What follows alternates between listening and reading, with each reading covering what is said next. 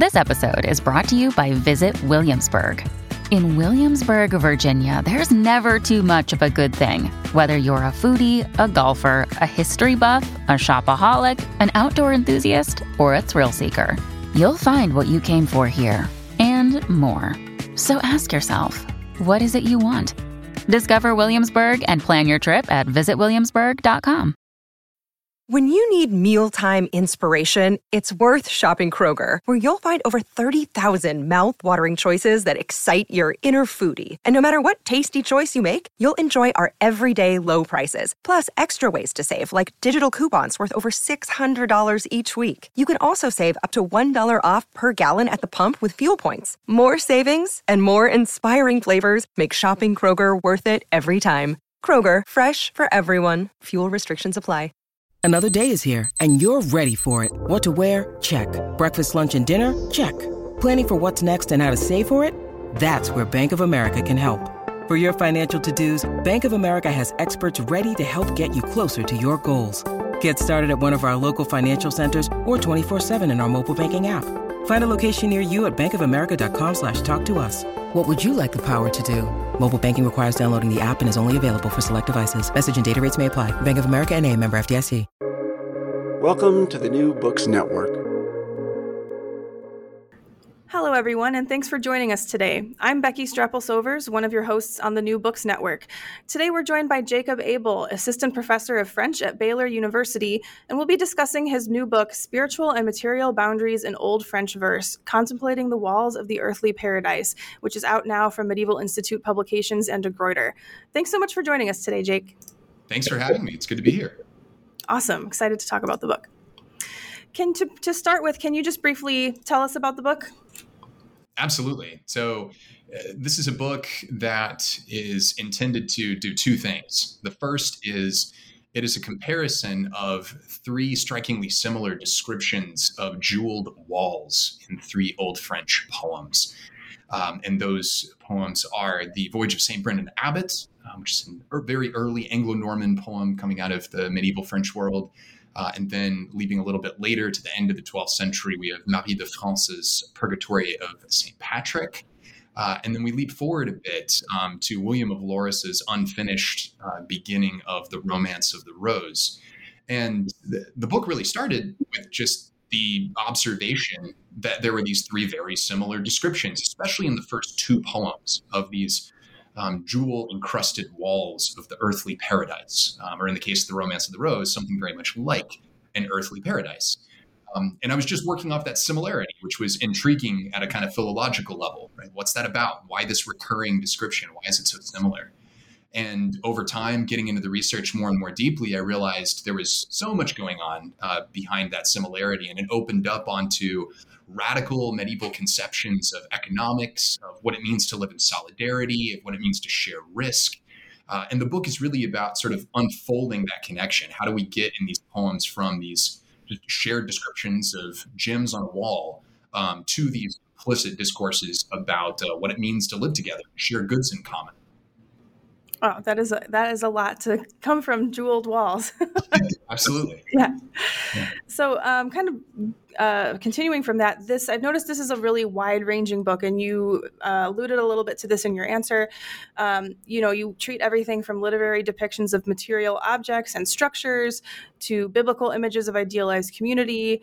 Uh, you bring in concepts like cognitive self-reflexivity and social intimacy how do you kind of draw all of these things together? That's such a wide range of, of topics to have in one monograph. Right.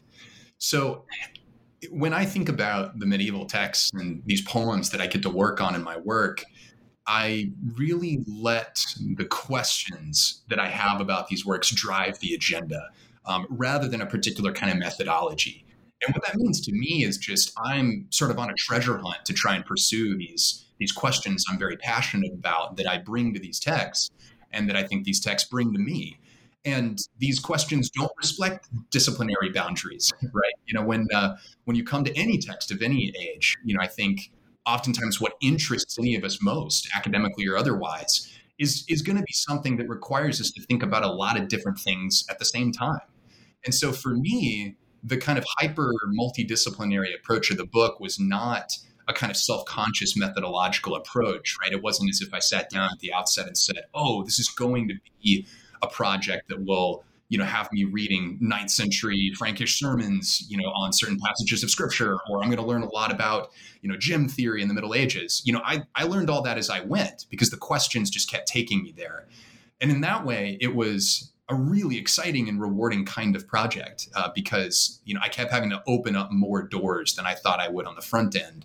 Uh, but again, in a way that was always animated by the sort of thematic questions I was asking. Mm, it's an exciting way to approach a, a, big project like that. Yeah. Yeah, I think so. Yeah.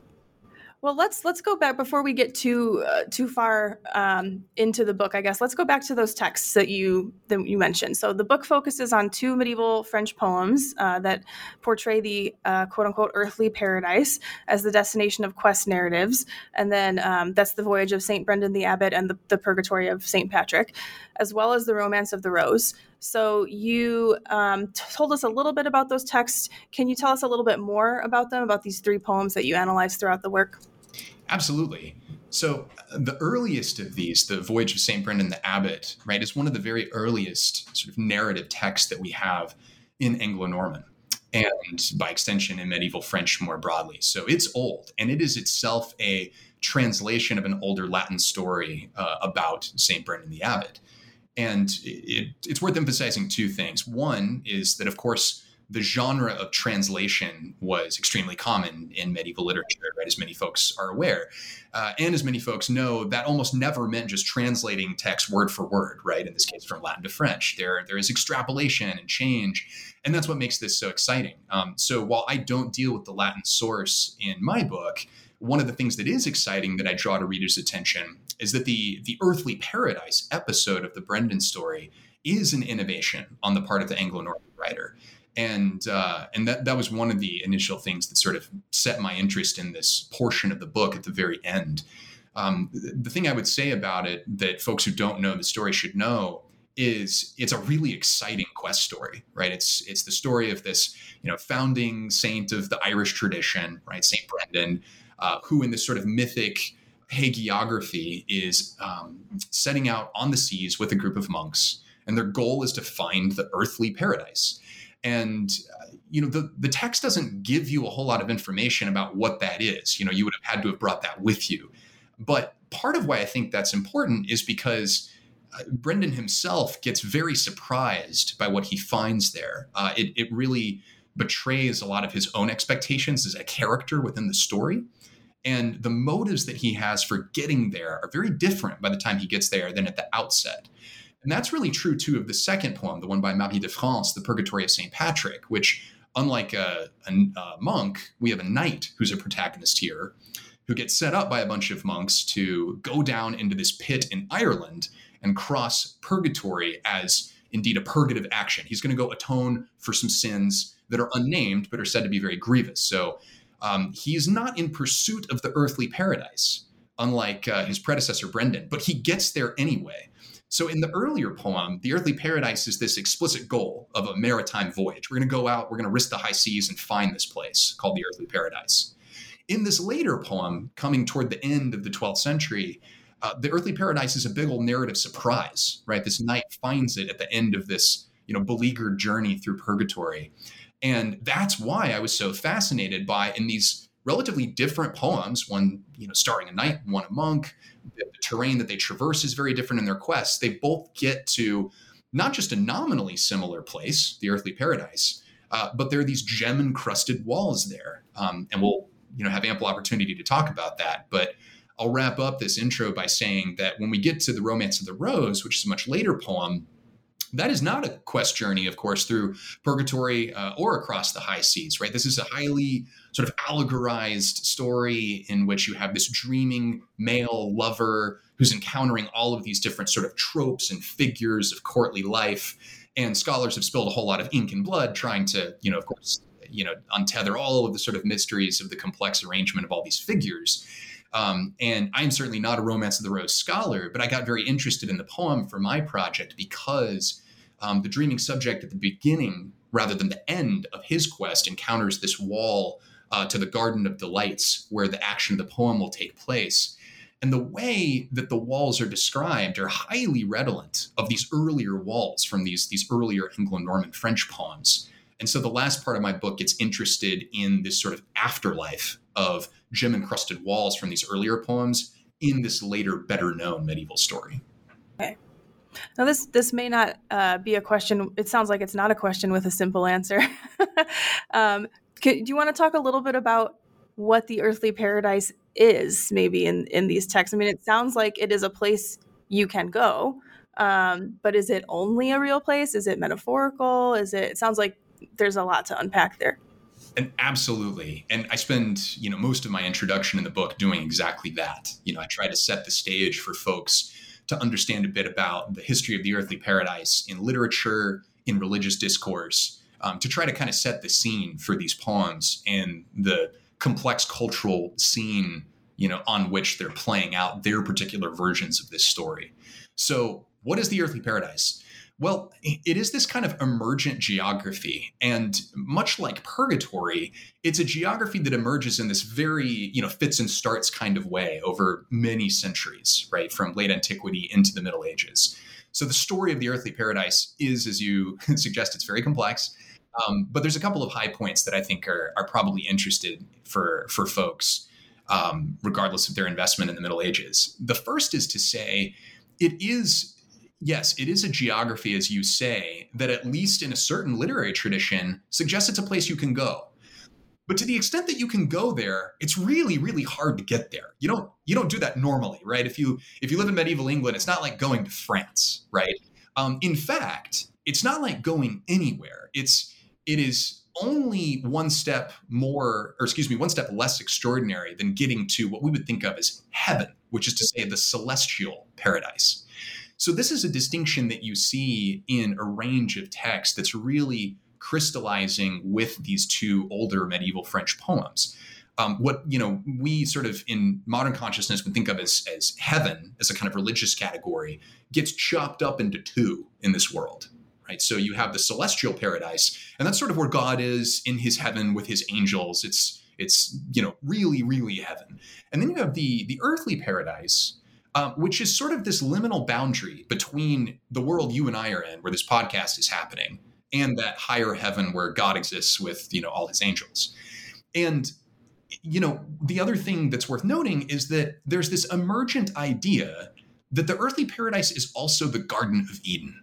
So it is the place where Adam and Eve, right, ate the ate of the tree of the knowledge of good and evil, made their big mistake, committed the you know the original sin of humanity, and were therefore cast out. And so the idea here, in part, is the earthly paradise is a kind of vestigial organ of human origins, right? It's a place we come from, but which we can't really go to again, unless you can, right?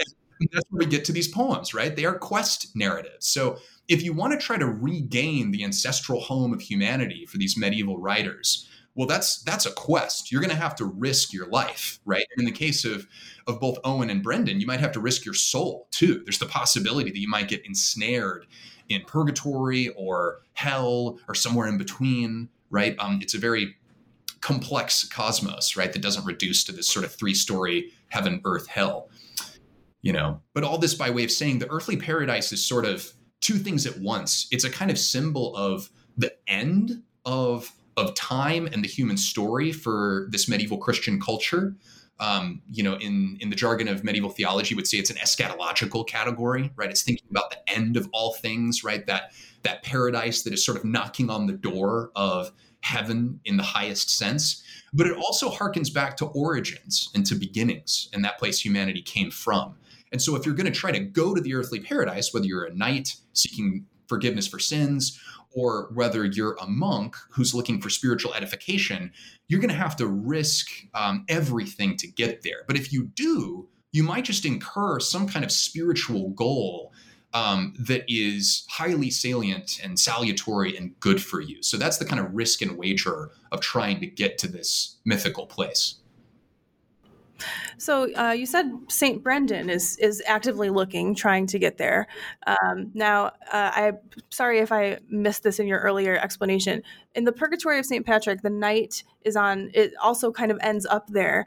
Did you say that the monks specifically send him to find the earthly paradise or do they send him on a quest and he accidentally finds it no great question so you're right that in this in the case of the second poem uh, the purgatory of st patrick uh, the knight whose name is owen uh, the, the text is interestingly named for the figure of st patrick who figures prominently in the prologue um, and and is this sort of important spiritual presence um, but he's a very minor character in the story. It's really about this knight named Owen, right? So, yes, to answer your question, Owen the knight is the one who's totally surprised by finding the earthly paradise. He has no indication that that's something that's going to be there as the fruit of his quest through purgatory, right? His ostensible goal is just to pass through the pains of purgatory for the expiation of sins. And that's that contrasts uh, to your point with Brendan in the earlier poem, who is actively looking for the earthly paradise. And and to get to that second part of your question about you know well from whence the goal he very much seems to to generate it him himself within his own piety he's he is an abbot right he this is the voyage of saint brendan the abbot so he has real spiritual authority within his his early monastic community and he seems to be the one who's the engine behind taking on this quest and then it's other monks who succor themselves to him and say hey can we come too and you know he he takes some of them after after some trials and not everybody makes the cut do we get any? I suppose does the text of uh, the Purgatory of St. Patrick's? Do we find out how the knight found the earthly paradise if he wasn't looking for it and kind of was surprised by it? Yes. Why, why is he able to find it? What does that mean? Right. So we do, and uh, there's there's some fascinating scholarship that reflects on exactly this question of the kind of what does the geography look like at that penultimate point in his quest when he's passed through all the the pain of purgatory and finds himself at the earthly paradise. And the way he gets there is on this long, narrow bridge. Um, and again, I don't treat this in my book in part because there's been a lot of really interesting scholarship on this already, on sort of all of the different, you know, metaphorical and literal meanings of this bridge, right? Of making this crossing from purgatory into uh, into the earthly paradise. Um, but at one level, the symbolism is fairly obvious, right? He he definitively leaves purgatory, which has been this place of trial, of pain, of, of suffering, of risk, and crosses, you know, into this fundamentally different territory. But it also suggests a kind of continuity, right? You know, he, he gets done with uh, with purgatory, and the you you you cross this bridge. It's, it seems to be sort of what you do when you get there. At least if you're a visitor like he is. Um, and this is probably a good opportunity to to have a sidebar and say, you know, there's probably more than a few listeners that keep thinking, wait, doesn't Dante have an earthly paradise in the end of the purgatory, right? This is all sounding like obliquely similar, but maybe a little different. And you know, just to give a shout out to Dante, the, you know, the answer there is yes. You know, of course, if anybody knows about the earthly paradise who doesn't study it, you probably know it from the Divine Comedy, because at the end of the Purgatory, of course, Dante famously gets to the top of purgatory, which Dante configures as a mountain rather than as a subterranean pit in Marie de France's earlier poem. Um, but in both cases, the earthly paradise is at the end. Um, now, the question of Dante's sort of philological debt to Marie de France, that's a fascinating and vexed question, um, but it's really exciting to think about. And I bring this up just to say, you know, Dante does popularize this image a bit later, right, when he's writing in the early 14th century. But uh, I bring up the comparison just to say in both cases, it seems to be that when you get to the end of purgatory as a visitor, um, particularly, then the reward for the sort of spiritual purgation you've undergone is to come into this this country that is marked by the absence of all that pain and all those trials that you went through. What happens to the knight after that? Yeah, so he, hasn't died, right? yeah, exactly. And I mean, it's the same kind of problem that that again Dante the Pilgrim is always having to deal with in the Divine Comedy, right? It's like he's he's not dead, and all the souls who encounter him are looking at him and going, "Who is this guy? What is he doing here? This, this seems to break the rules." And you know, Virgil in particular in the first two thirds of the poem has to constantly give this stump speech, like, "No, it's okay. He's with me. You know, God wills to deal with it. It's okay." Um, and you know what happens here in the with the knight is actually the same thing in the most general sense that happens with Brendan. They both get this brief experience of the earthly paradise. It's slightly more elaborate in Marie de France's poem, but in both cases, it's a wonderful experience, right? It brings all of this pleasure and joy. And I talk a lot about both the pleasure and joy of the earthly paradise in the book. and of course what happens with both of them is they want to stay right and and there's this sense in which oh, why would i leave you know I'm, I'm sort of i found myself in this place of you know ultimate beauty and goodness and indeed different forms of kinship that are either implicit or explicit uh, which is sort of tapping again on one of the big themes of my book but in both cases to your point they've got to go back to the mundane world right they there is this sense that while you technically can get here while you're alive, you really shouldn't be here, right? You shouldn't stay here. It can perform a valuable function in in your life and in your story, but you got to go back. And and of course, the idea is you'll get back here by other means, right? You'll you'll come back the right way later when you're dead, um, and and that's what ends up having to happen to both of them. Hmm, that's fascinating. Yeah get to see it and then go back to your normal life. exactly. Well, and actually, Becky, if I could, there's one other really salient point to your question about the end of the knight story in the Marie de France poem. And it, and it's and it's dark and it's something that I talk about at some length in my book. So the knight comes back and we're told how does he respond to this new experience of social intimacy and community and having worked through his personal sins well, he goes to Jerusalem, and it seems pretty unambiguous in the text that he goes on crusade. And of course, especially those of us who are modern readers, there's something more than a little troubling about that, right? That his response to this journey of edification is to go commit violence against black and brown bodies in Palestine. Um, and so I talk about this, right, in the book. And there are certain scholars who've made the case that the language in the poem opens up the possibility that he goes on a pilgrimage that's nonviolent. It is ambiguous, but I think we have to reckon with the the sort of trace of violence there in the afterlife of his visit to the earthly paradise. And it's actually that sort of ambiguity that set me on stumbling on the big theme of the last part of the book, which starts to talk about this question of the different afterlives of the earthly paradise, much of which was quite violent in the early modern era and in the era of colonization. Um, in contrast to the Brendan story, which is very much about Brendan learning sort of the art of dispossession, of taking on risk and solidarity with others rather than, you know, committing acts of violence or trying to seize or claim hold of bodies or power or land. Um, so other things we can discuss, but I just did want to make that distinction to the way that the knight story leads into some darker territory. Um, the the sort of afterlives that you mentioned and, and getting towards the end of the book is that where you then bring in the romance of the rose and and how do you kind of go from those two earlier poems to uh, to the Romance of the Rose. Right. So in the case of the Romance of the Rose, you know what's what's fascinating is again the the ekphrastic description of all these images right on the the walls of the Garden of Delights in the in the dream of the lover. You know there there are several textual cues um, in the details that if you've been immersed in these descriptions of earlier gem encrusted walls, you go, hey, wait a minute, this sounds really similar. Like this is sort of calling out distantly to these earlier poems. Now, I'm certainly not trying to make some philological case here that, oh, now we know with certainty that, you know, William of Lorris was engaging these earlier texts. Of course we don't know, but I'm sort of of the opinion that we don't need to know these things to meaningfully speculate, right? The sort of proof is in the pudding. What can we learn from the comparison regardless? And so that's what led me to the the third main chapter of the book and you know, in the earlier chapters, I really talk a lot about the earthly paradise as this apocalyptic community. Um, and there's lots that we can say about that. But what that all amounts to is to say that these earlier poems are deeply engaged with biblical intertexts. They're, they're engaged with descriptions of the community that lives with their goods in common in the, the book of Acts in the New Testament, where you have this image of the ideal Christian community in this form of sort of voluntarily living with material goods in common and shared risk. Um, there are images from the Book of Revelation from the New Testament, right, that are that are sort of similarly imagining a, a, beloved community of solidarity in opposition to the wealth of richness and colonization, which is explicitly connected up with the image of Babylon um, in in the Book of Revelation. So there's this, you know, kind of topos of solidarity, this this sense of we're all in this together in the ideal community that attaches itself to the earthly paradise in these earlier poems.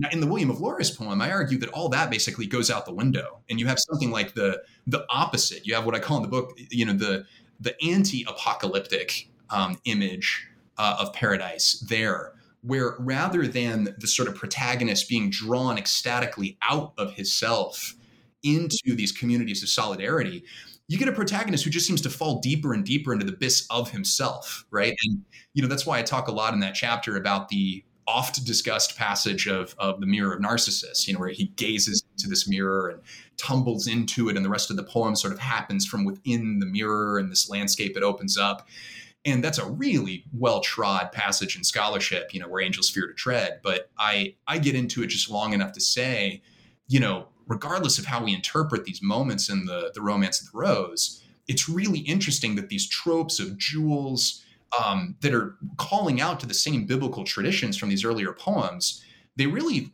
amount to a kind of opposite narrative trajectory than the earlier poems.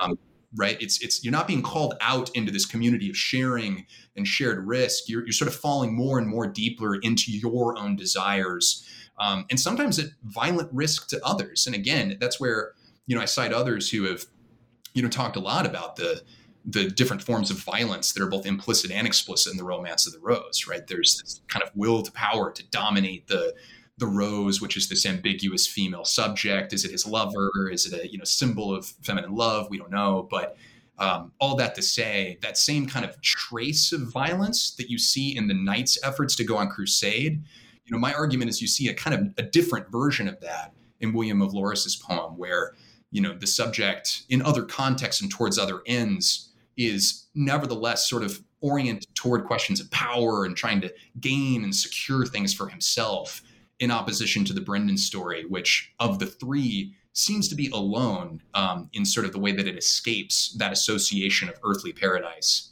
and conquest. Um, I, I, have two different directions I want to go in here, so we'll just pick one and, and start.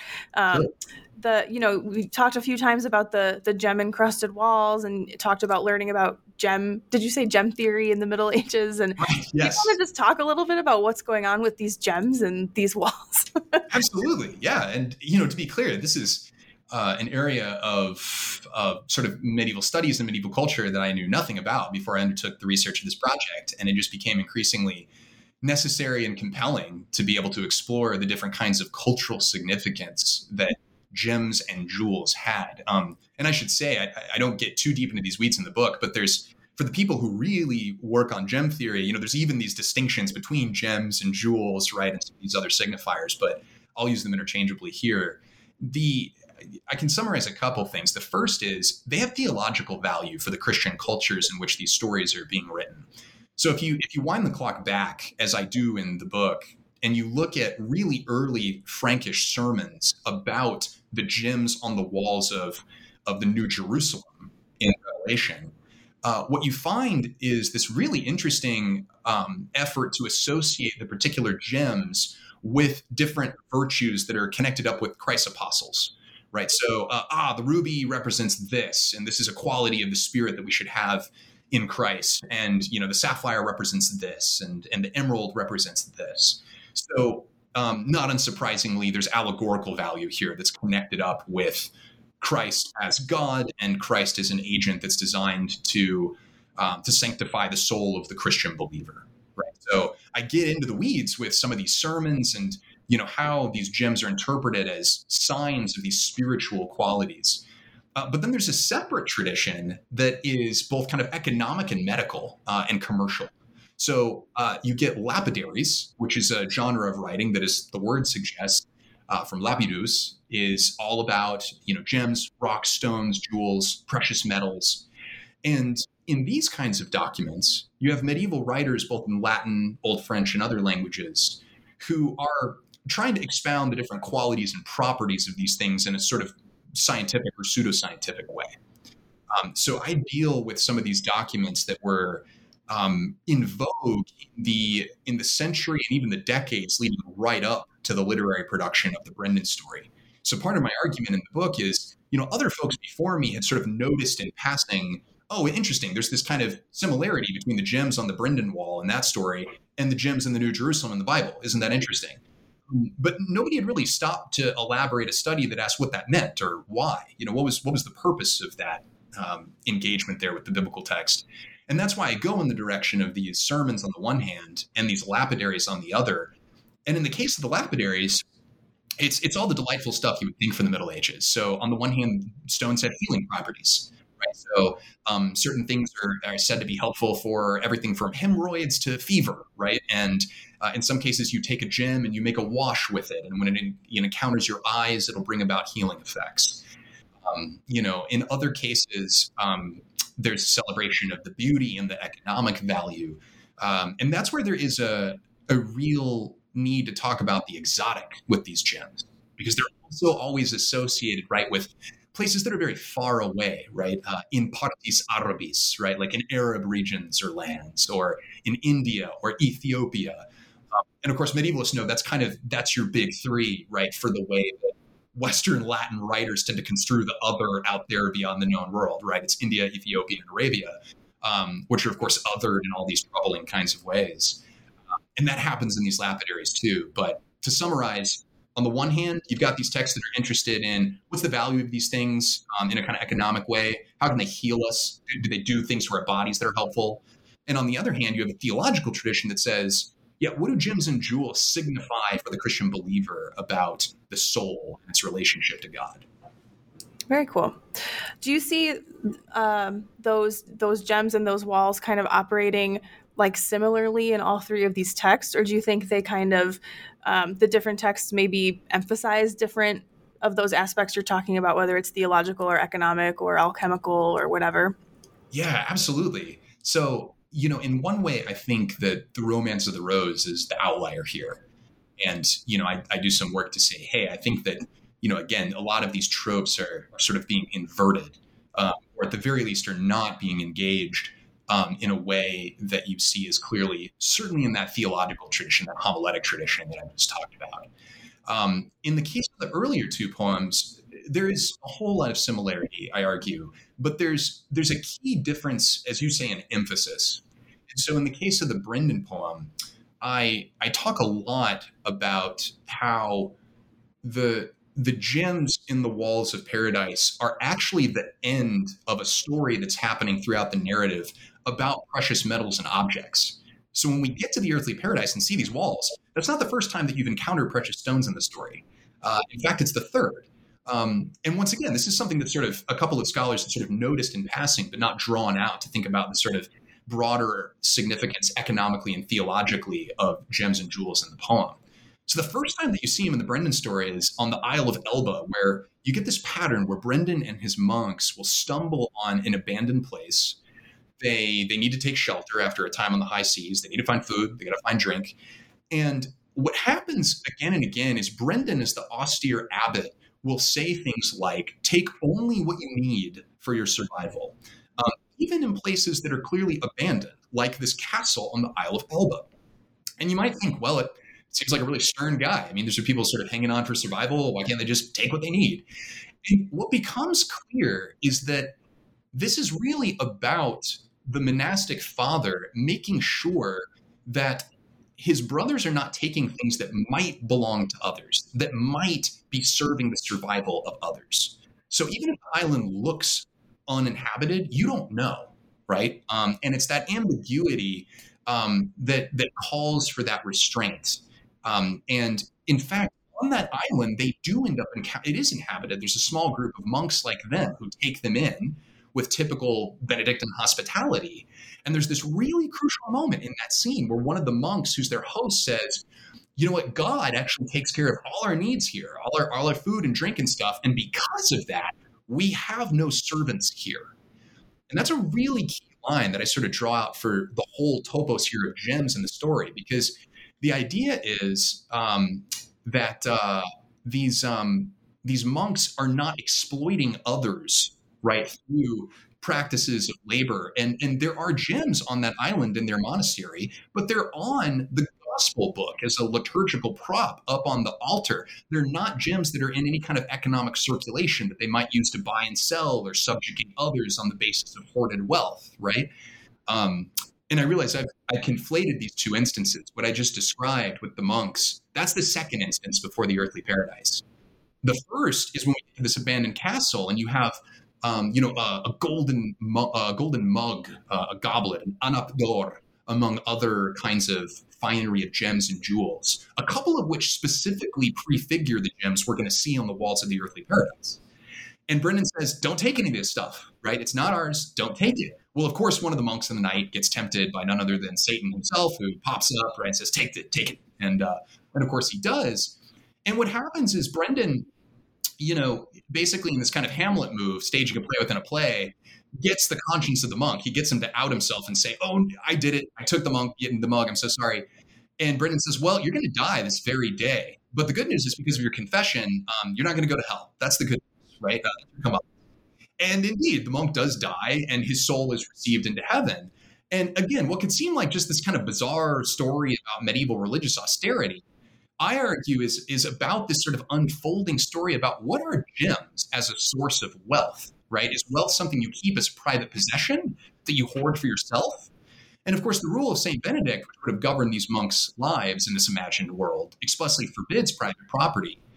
But what I'm arguing in the book is Brendan goes further in this story, and, and the writer is showing us what that's about, what animates that prohibition of private property in part. It's not just about the sort of piety of the, of the monk subject. It's not just look at me, I don't have any goods it's if I have goods, especially goods like precious stones that people fight over, that have these economic values as currency, I don't know whom I'm exploiting by keeping these as private property, right? And that's why when we get to the walls of the earthly paradise, it's just like the New Jerusalem in in the Bible. It's a place where gems are everywhere, but they're on the walls and in the streets, which is not a place you put gems and jewels if you want to spend them on stuff, right? It's to take them out of economic circulation.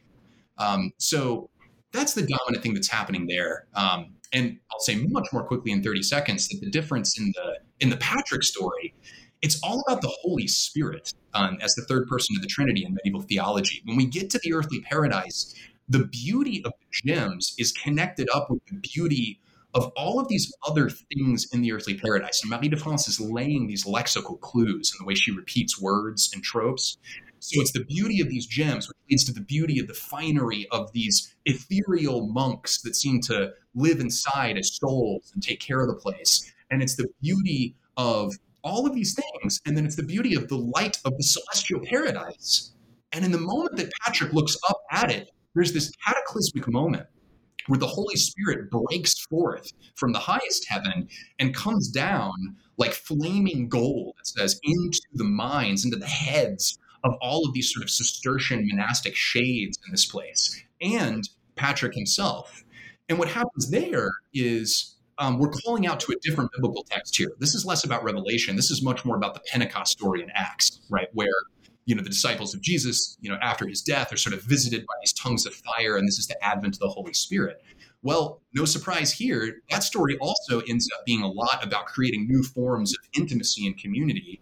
And in fact that story eventuates in it ends in the passage into the story of that first apostolic community that lives um, holding all their goods in common right? So my argument ends up being well, there's two different biblical intertexts in play in the Brendan story and in the Patrick story, but they both end up getting us back to this theology of the earthly paradise as a place of sharing and shared solidarity. Mm-hmm. Yeah, that story about Brendan uh, really does um, kind of emphasize or, or underline maybe the way you described earlier. It's sort of working against those more. Um, uh, the threads of like colonization that come in with the later examples you're looking at. Yeah i mean you can't you can't take these things because you don't even know who might need them is so different than what right? happening with colonial powers. Yeah absolutely. really and and it really you know throws into relief the contrast with you know you know columbus and other architects of the colonial era right? These are figures who are explicitly invoking the earthly paradise right as a category that that they're receiving from the middle ages. But you know, to your point, my argument in the book is they're doing something entirely opposite uh, with that trope than what these medieval writers are doing, especially the Brendan story. Yeah. Oh, that's really that's fascinating. Um, the other road I wanted to go down. The gem thing was one thing. The other one is is uh, more theoretical. You talked a little bit about, you know, your the the kind of methodology you followed was just questions, right? Following questions. Um, and you also said as you started working on Romance of the Rose, you know, we we can we can speculate Um, I can't remember quite the phrase that you said, but you know, we can speculate.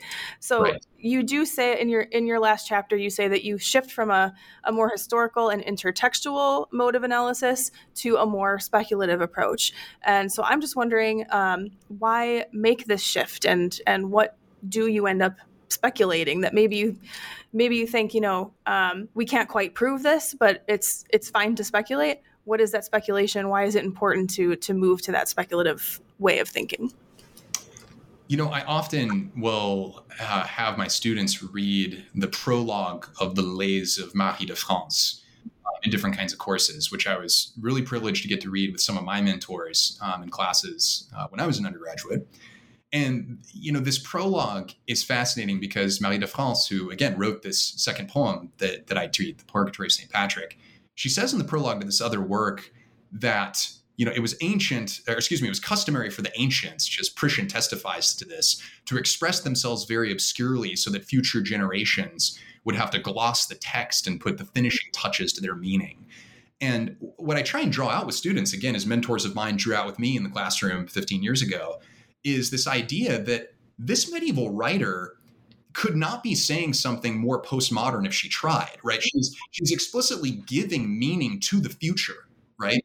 Um, and and is saying, hey, you know, there's something about how we make meaning with text um, that is a kind of literary seance, right? We're kind of summoning the dead, and we're but we and, and we talk to they don't just talk to us, we get to talk to them, and we talk back, right? That that sometimes the the deepest meaning or value of a text is something that the future will discover and and so to me when i sort of think in a more speculative mode about the value of some of these poems for contemporary questions in ethics politics culture i i just think that in that moment i hope i'm doing something that marie de france would totally validate and you know and say yes you're doing it. That's how i wanted these poems to be received. Um, you know i don't think oftentimes these medieval writers are are asking us to treat these texts um, in a way that ossifies them in their own past right? There's all these invitations to you know take up and do something with them. Um, because of course that's that's what these texts are doing. You know marie de france is engaged with ancient sources both you know christian and non-christian and and is dramatically reinventing them in ways that would be incredibly innovative for for her time. And so that's the sense in which i think the middle ages themselves give uh, scholars the justification to take a more daring speculative approach with medieval materials. I think we're we're in some sense doing nothing other than responsibly answering the call that medieval poets give to us. Um, so that's one thing I would say. And then in terms of the content of, of sort of what am I speculating about, you know, in in this book, I became more and more interested in two things. The first is the way in which the sort of implicit idea here about the earthly paradise as this symbol for what it means to live together, to share in solidarity, even as just a mythic ideal, if not something that's lived out in history, that it fascinated me because it's a way of thinking about ethics and aesthetics together in a really intimate way.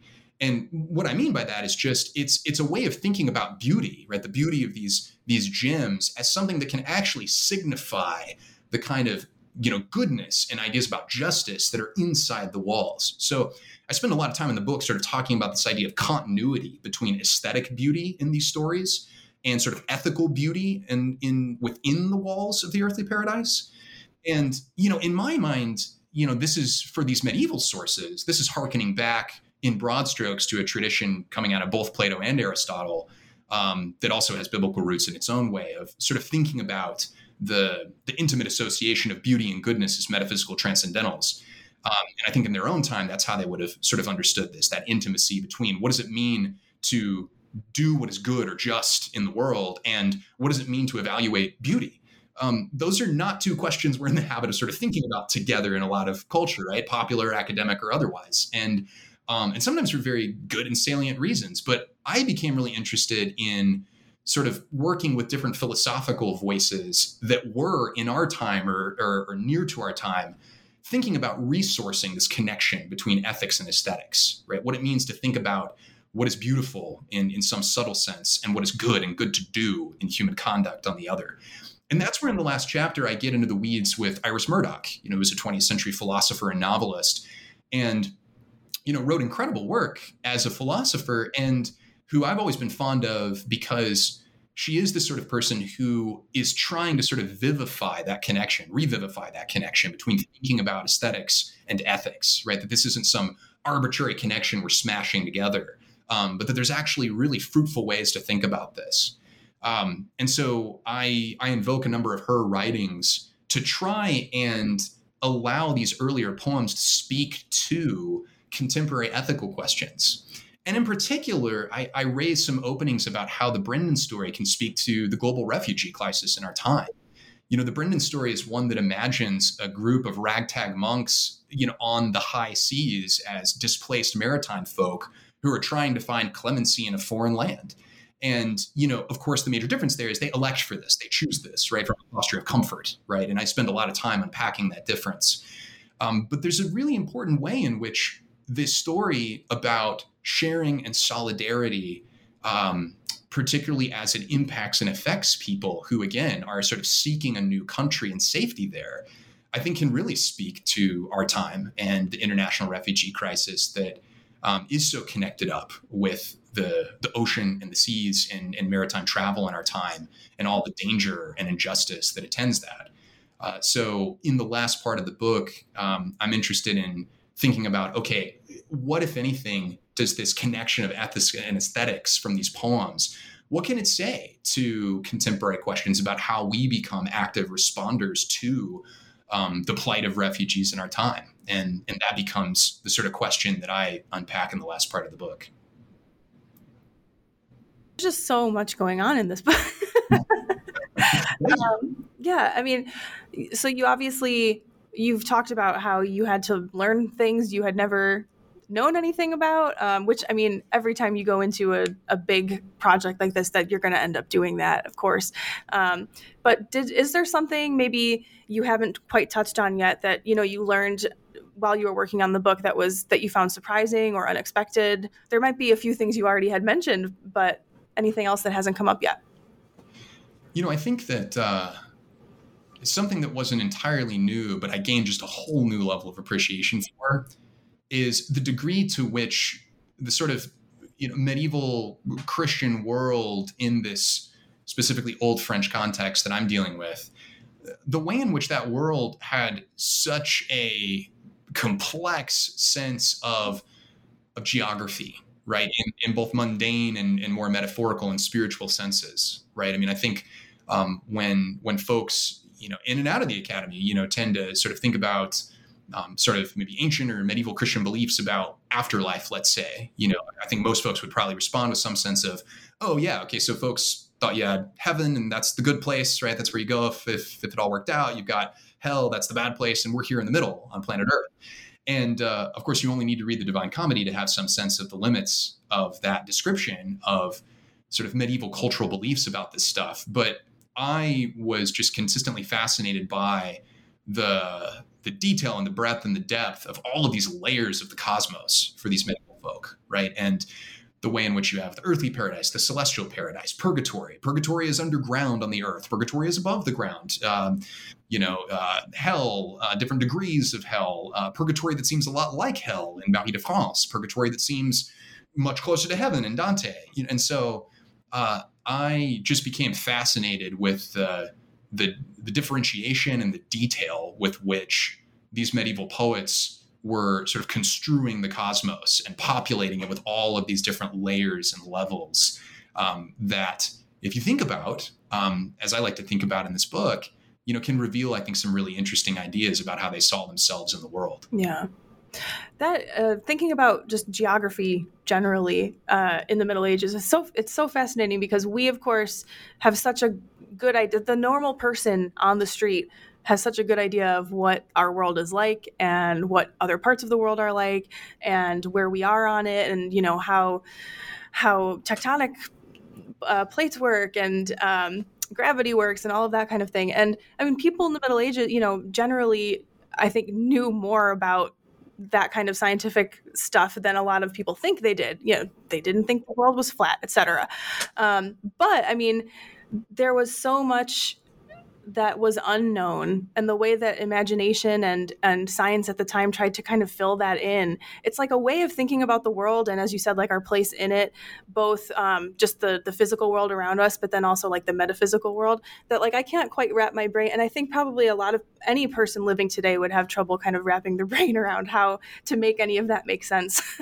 Absolutely. Well and to your point i think that you know, you're helping me to realize that part of what fascinates me about studying this kind of material is for me, if I'm kind of on a mission here, it is to help folks appreciate that these different sort of layers of the cosmos in these different poems these are not usually just primarily or at all an example of, of sort of bad science, right? Uh, which is how we tend to think about this. Oh, you know, these poor people, you know, who somehow thought that there was this place called purgatory. We, we know that's not true now.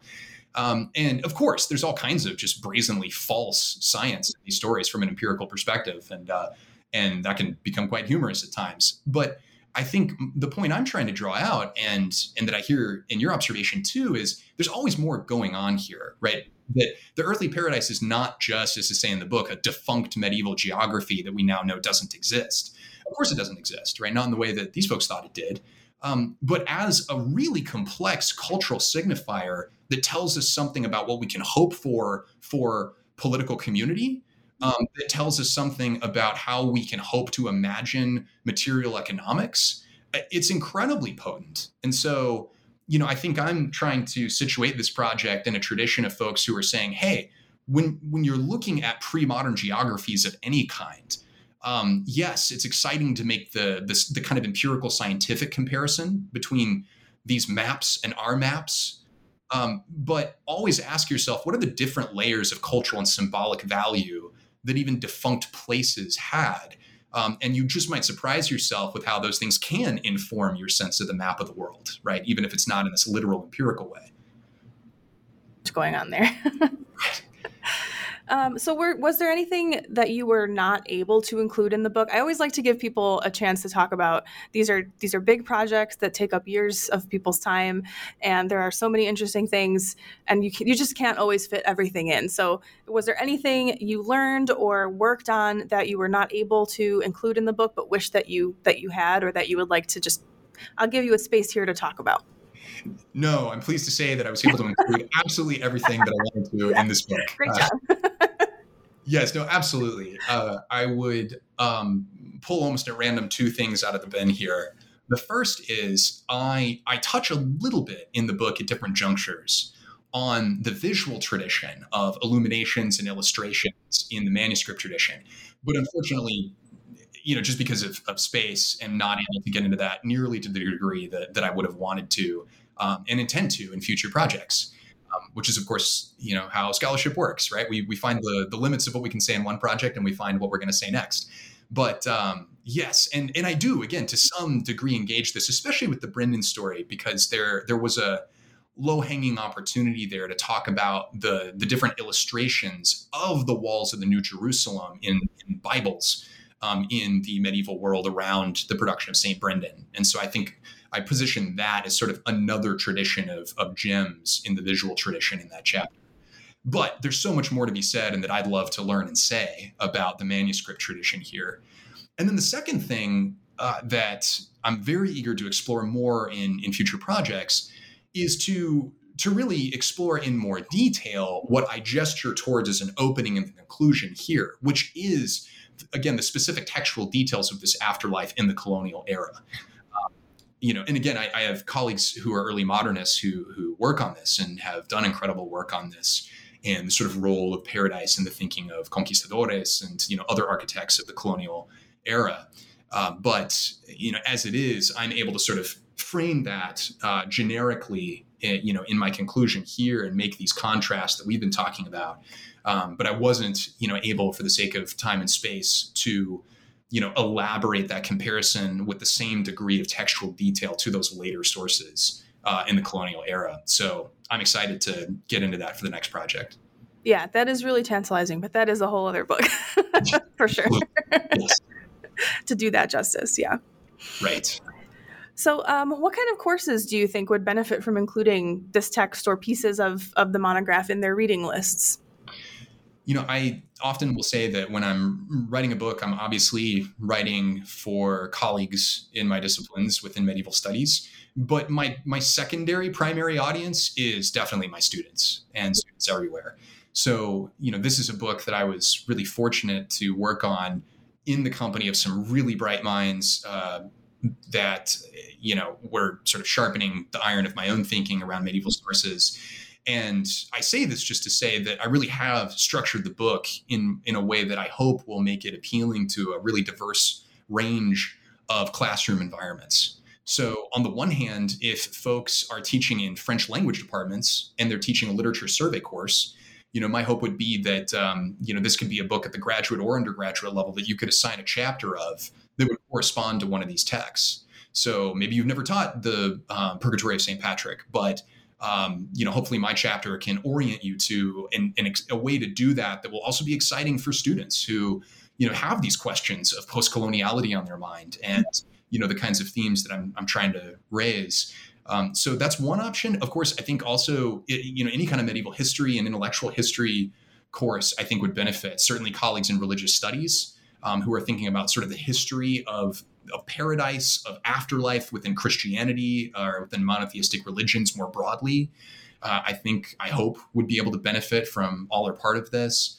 Um, and then, you know, for my colleagues in English as well, you know, I'm often struck at conferences, you know, by the way in which it's often my colleagues in English who show as much or more interest in these old French sources because of its impact, right, on the on the English tradition, and English history, and I love that. And so, you know, this book is definitely written with with those colleagues in their classes in mind as well. Um, and and then the last thing I would say is I would hope that this is a book that might also find its way, you know, onto a syllabus for, say, an upper level undergraduate class or a graduate class on either literary theory or cultural studies that that might be just an option for folks to see how one way among others that you can apply you know 20th century continental philosophical figures to you know medieval sources from the distant past you know even as you're getting to see that same kind of thing with more contemporary literature so i, I hope it would be you know useful in in all of those contexts I think this kind of, you know, scholarly work often feels like, oh, it's just for other scholars. It's very theoretical how would you use it for students? So i just i like to ask people how how they would envision their work being used. I think it can be helpful for for them. Like you said you it sounded like you have specific colleagues in mind that like i hope they could use it for this course. And i think it's interesting to hear how people envision their work being used by students as well as their their scholarly colleagues. Yeah. Absolutely. Yeah.